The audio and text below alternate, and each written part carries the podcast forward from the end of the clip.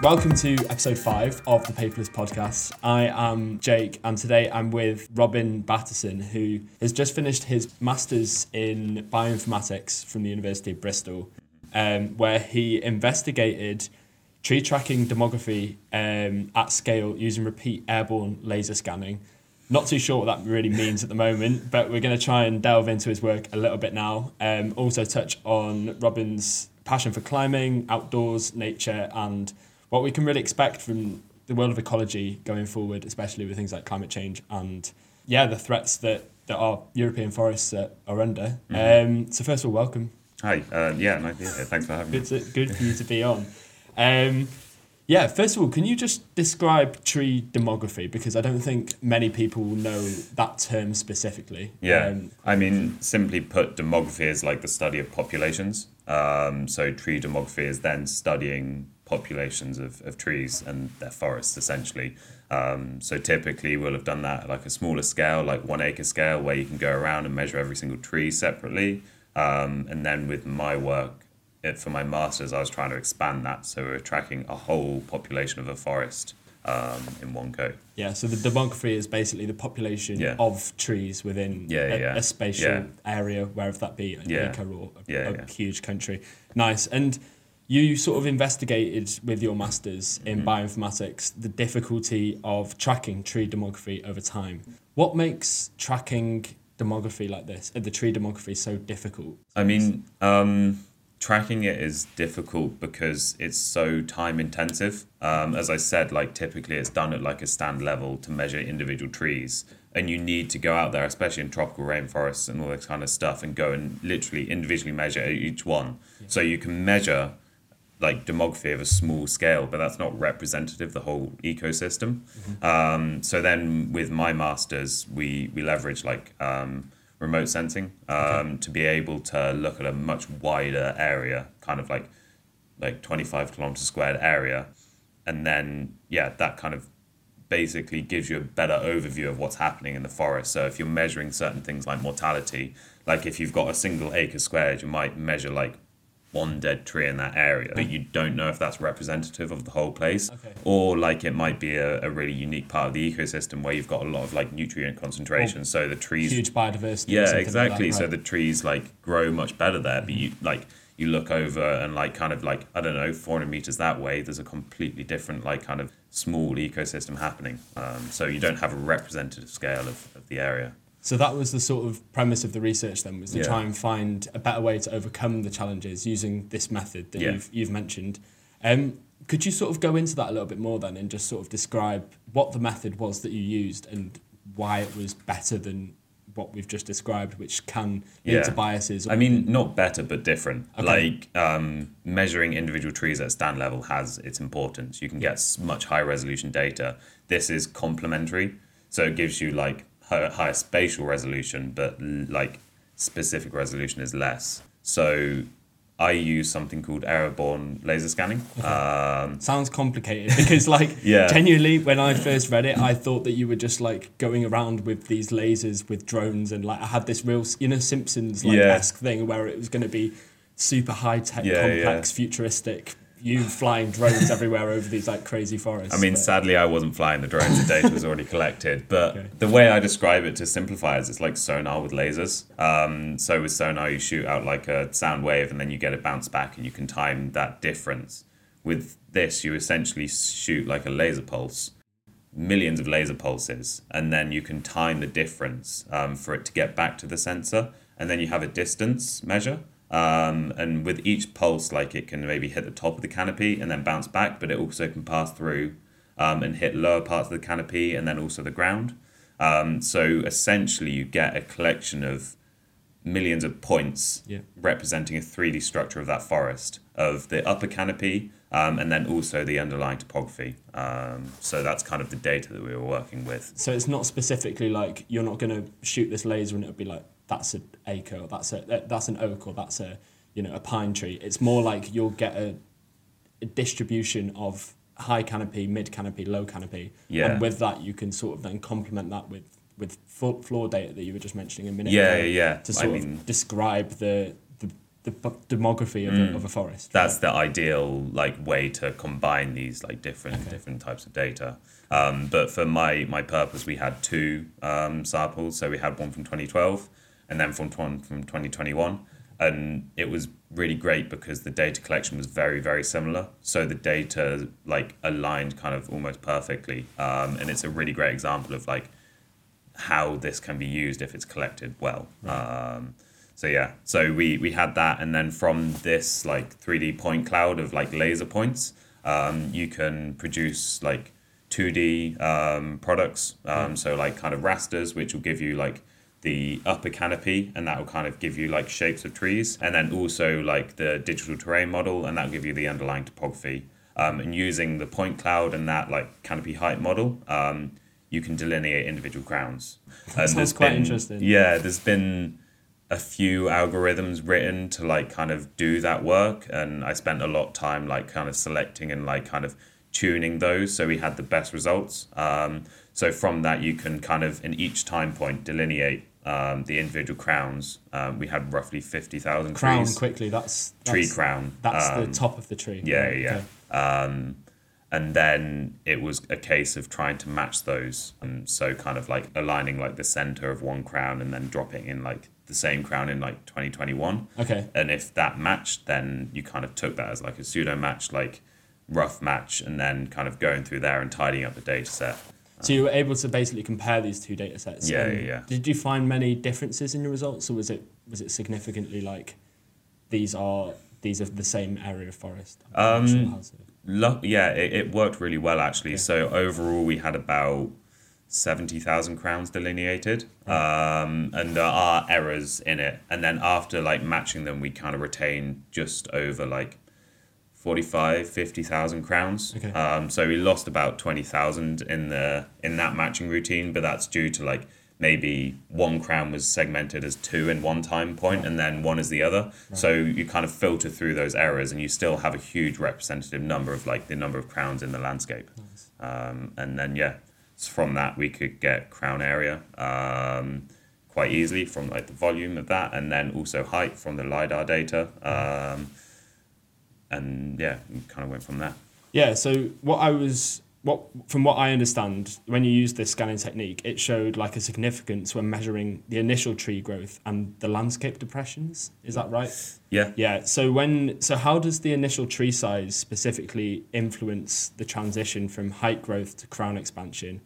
And can you provide a little bit more detail on the relationship between T, uh, tree demography, which we've just talked about, Mm. Yeah, yeah, and then this thing called landscape depressions, which as the land goes up and down, the lasers will will not pick up on that, or is that something that's an error? It's, that, it's yeah. something you can pick up Okay, on. nice. Um, so I'll start off with like kind of tree size first. Yeah, let's and, go like, with that.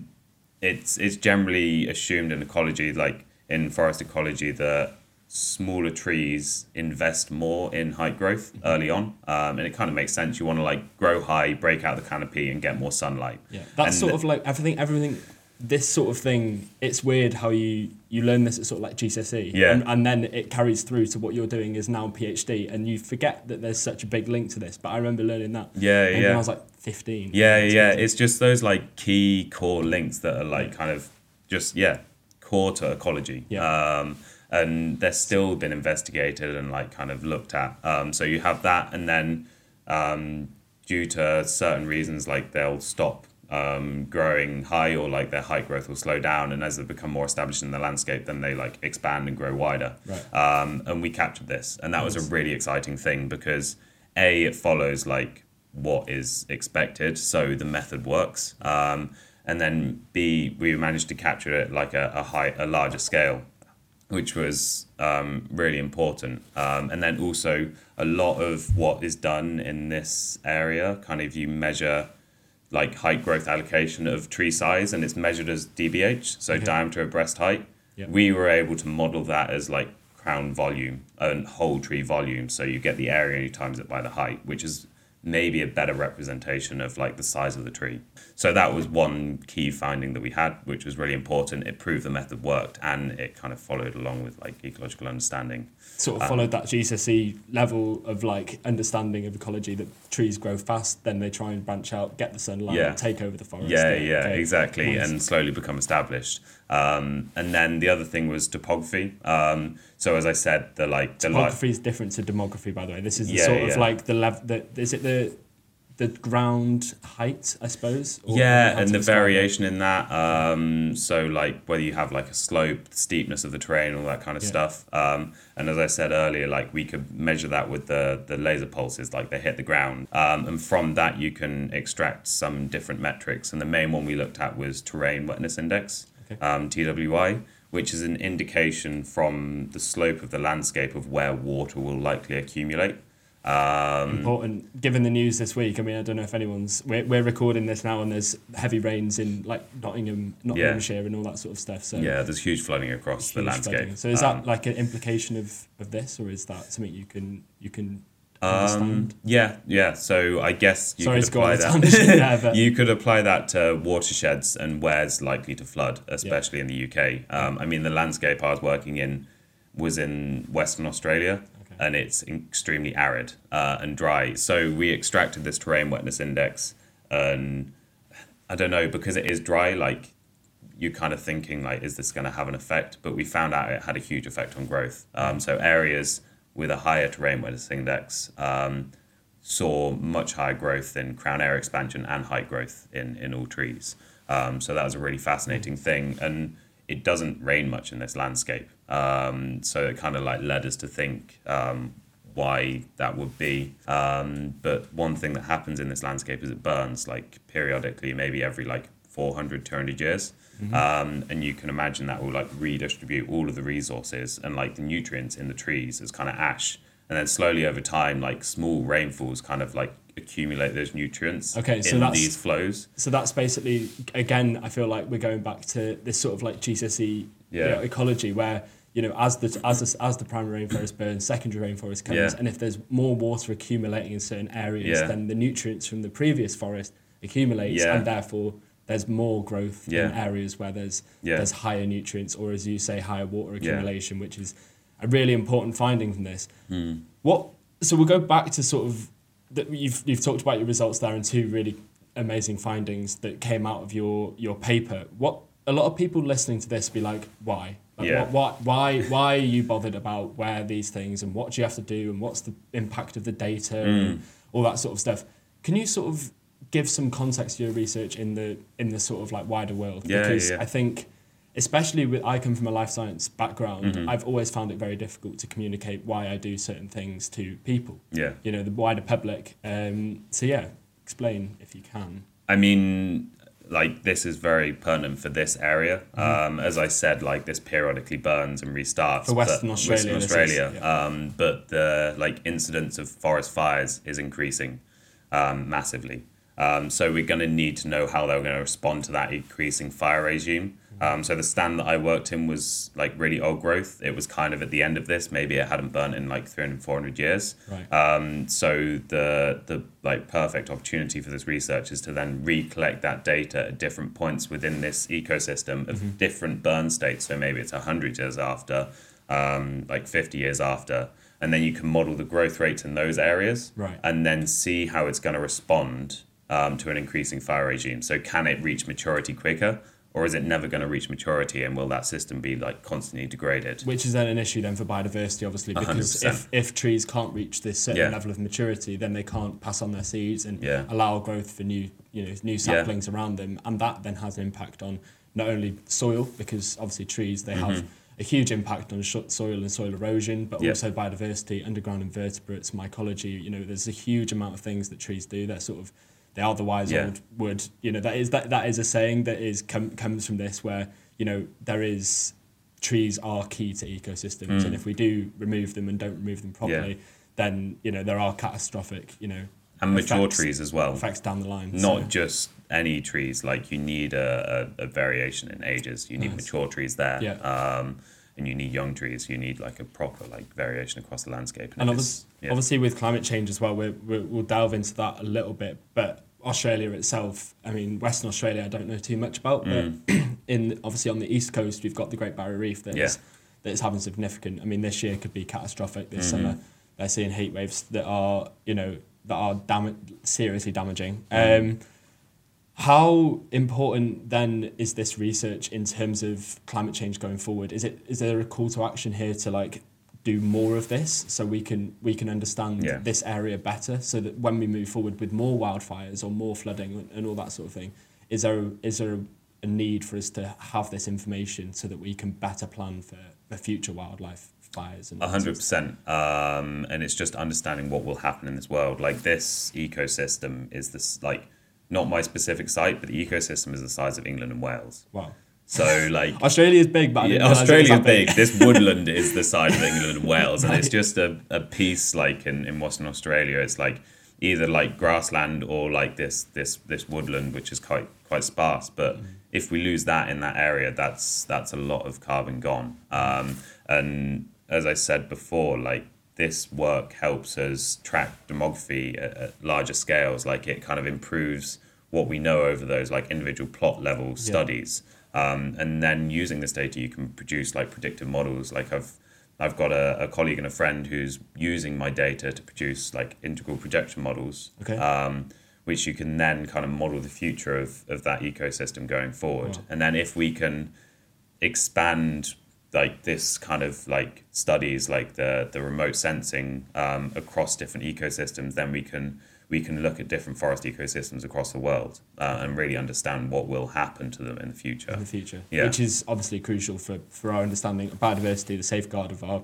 you know, our natural world. Yeah. Is it does depend on data like this because without it, decisions probably won't won't be Yeah, made. one hundred percent, and to know those tipping points, and to know how much trees will sequester carbon in the Uh-huh. future, and whether they can, and like how much of a role they will play mitigating the climate crisis. And what we might lose as well, like I said, you, you said there that we need trees to reach a certain level of maturity. Yeah. If you if you don't let these trees reach maturity, then that species might not be as successful in the future. So therefore, Mm-hmm. We're we are sort of shooting ourselves in the foot a little bit.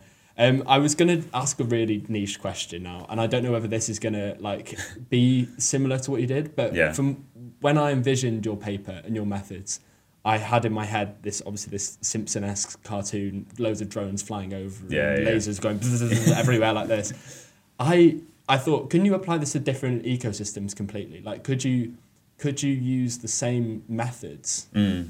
But for things like coral reef, where you can see that they've the differences in height of coral that are grown versus you know bleached and Yeah. destroyed, or even things like sea ice and Mm. desertification and things like that. Is there other is there ways of transferring the same methods that you've done to Yeah.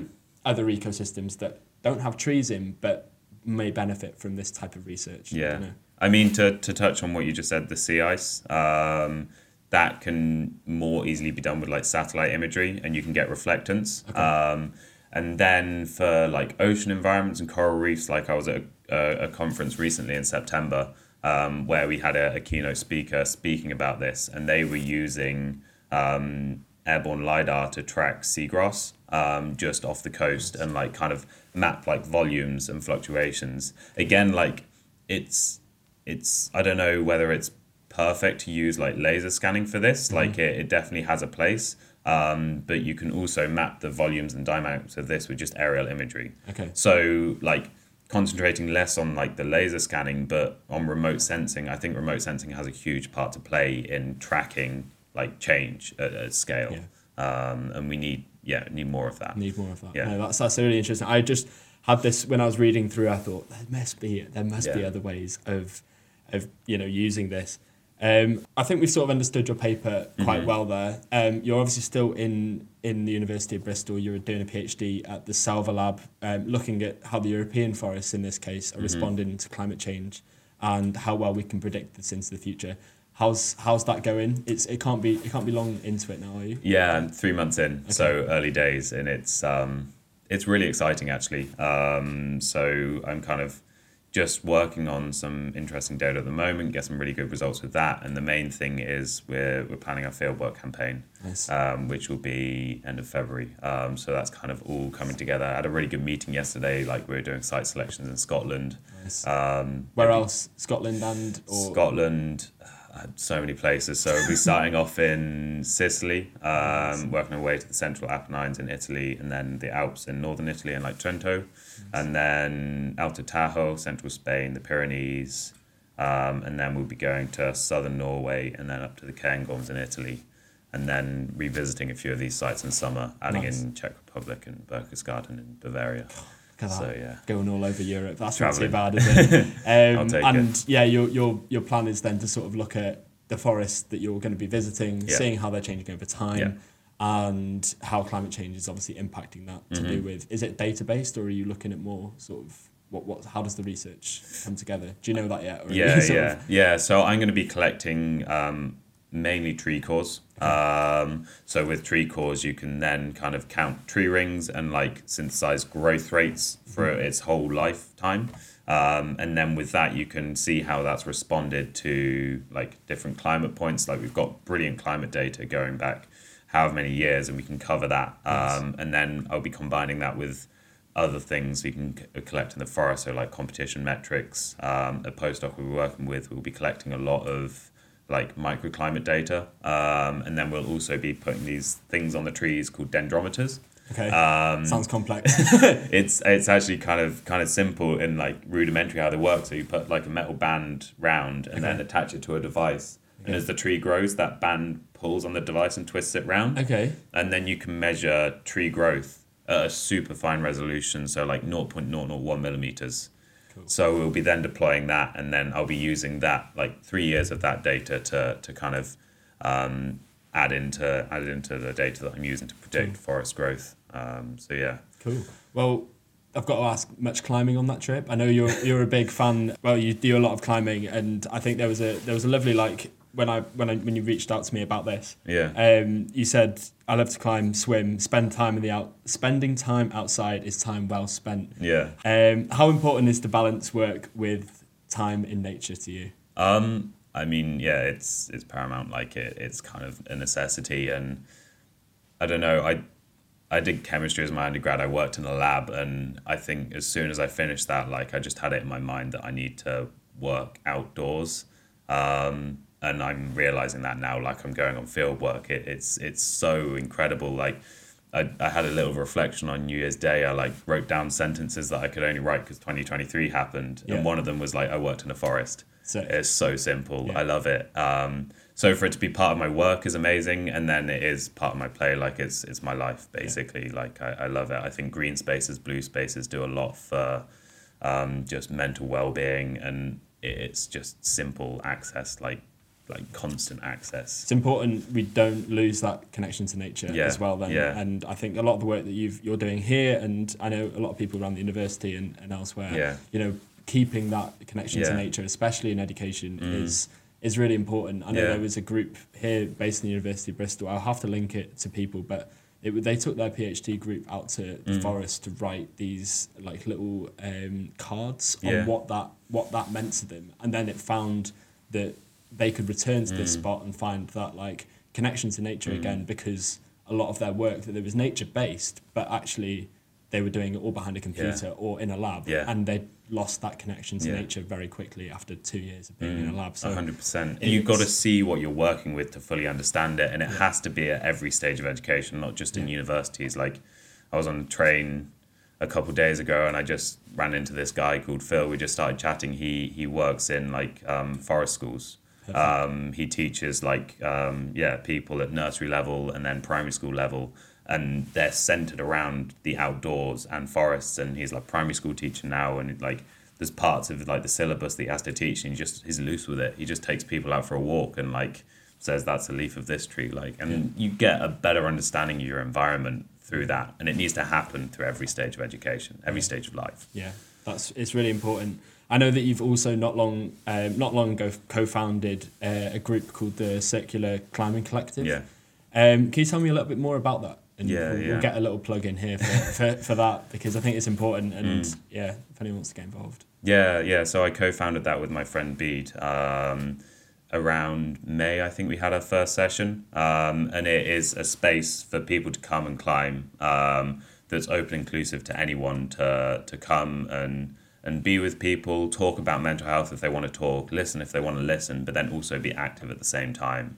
And then we're running weekly sessions now through January. It used to be fortnightly, so we're up in that. And it's just this place. And I think having a place that's routine and regular check in on on mental health or not even check in but just having somewhere to turn up is really important um, so yeah been running for i guess just over six months now and yeah it's going really well Nice. and just really excited for what it can be Yeah. um, like as spring is coming around the corner like running outdoor sessions giving people access to, to those spaces and also teaching people like there's so many skills in climbing um, and you can teach it and it's such a simple thing to do and then that empowers people to have another access point to the outdoors um, yeah and i think more access points to the outdoors the better it's better. Yeah. that's really important, and I think you should be proud of what what you've done Mm. there because it does look like a really a really cool little collective. And I Mm. will leave all the links to the Instagram. I know you've got that, Yeah. um, but also the sessions and Robin's contacts as well, so that if you do want to reach out, it's based in the southwest. in yeah yeah Bristol. yeah Um, currently we're climbing a TCA the mothership um, hoping to expand to like rope sessions at some point soon Yeah. as well But I mean, bouldering, I, I did a bit during my undergrad, and I'm sure people listening to this will know that I got really obsessed with it in, Yeah. in my like third, fourth year. And it is one of the things that you can sort of turn up and three hours go by, and you've not really feel like you've you've, you've sort of like you've just let yourself loose a little bit with your Mm. little mind, and you you can solve these little problems on a wall, and then um, and then return back to reality. But you Yeah. also do it with friends, which Yeah. is which is really nice, and it's not com- it's not competitive. Well, for, for myself, it wasn't ever competitive. Yeah, yeah. It was just me competing against whether I could do the blue one or not. Like, you know what I mean? yeah, It's, yeah. um, those funny arbitrary colors that yeah, you like yeah, run yeah, towards. yeah, yeah. And I think that's a brilliant thing about it. And there's so many other sports like it, like surfing. It's Yeah. it's a community based sport where you climb with people, but you don't climb against people. And because of that reason, it harbors communities. Yeah, That's really important. I'm just going to touch you. You mentioned earlier the um, that you did your undergrad in chemistry Yeah. and this lab this lab based work in Mhm. Loughborough. You um, you came to Bristol and wanted to connect yourself back to nature. Mhm. Like you've obviously had a lot of inspiration through through stuff, but what was the main sort of driver driver there to make you want to go back to forest stuff Yeah. rather than chemistry? Yeah, um, forests will have come. I, I also do woodwork, like I, I'm a carver, so I, I will have started that kind of just before my like final year in chemistry, and and that gives you like a relationship with trees that's like quite personal. Um, and you kind of look much closely when you're when you're working with wood at like the surrounding areas around you and different species and that kind of stuff, and you get a better understanding of what that tree can can give you in terms of like resources and that kind of stuff. So that got me interested in forests. What got me interested in moving to the outdoors, I, I spent a year working at Kew Gardens in their biochemistry labs, and just they have weekly lectures there, um, just on a huge swath of different things like biodiversity. That's when I first came across the concept of biodiversity Yeah, yeah, properly. Yeah, yeah. Um, and I was like, this is this is something that people are doing actively, and it's possible. Um, I think before that, I didn't think it was possible. So like through the woodwork, like that brought me to forest. Through Kew Gardens, it showed me the possibilities of working outside and kind of just like re-changed my brain. Like I was good at chemistry, so I thought I had to do chemistry and stay in a lab. And then I thought maybe it's possible to do something else. Nice. And uh, that was obviously, you know, sparked a lot of things and you now you're finding yourself going on a little road trip through Europe next, Yeah, yeah. next spring. So Yeah, it's always good. Um, I think we'll we'll leave it there because I think we've touched Mhm. a lot on your paper and obviously the climbing stuff as well. We'll link all of that down down below. But a really nice conversation. It's great to have you Yeah, on, yeah. Robin. It's been it's been great. No, no, it's great to talk to you, and thank, uh, thanks for having me. Thank you. Cheers, guys. Bye.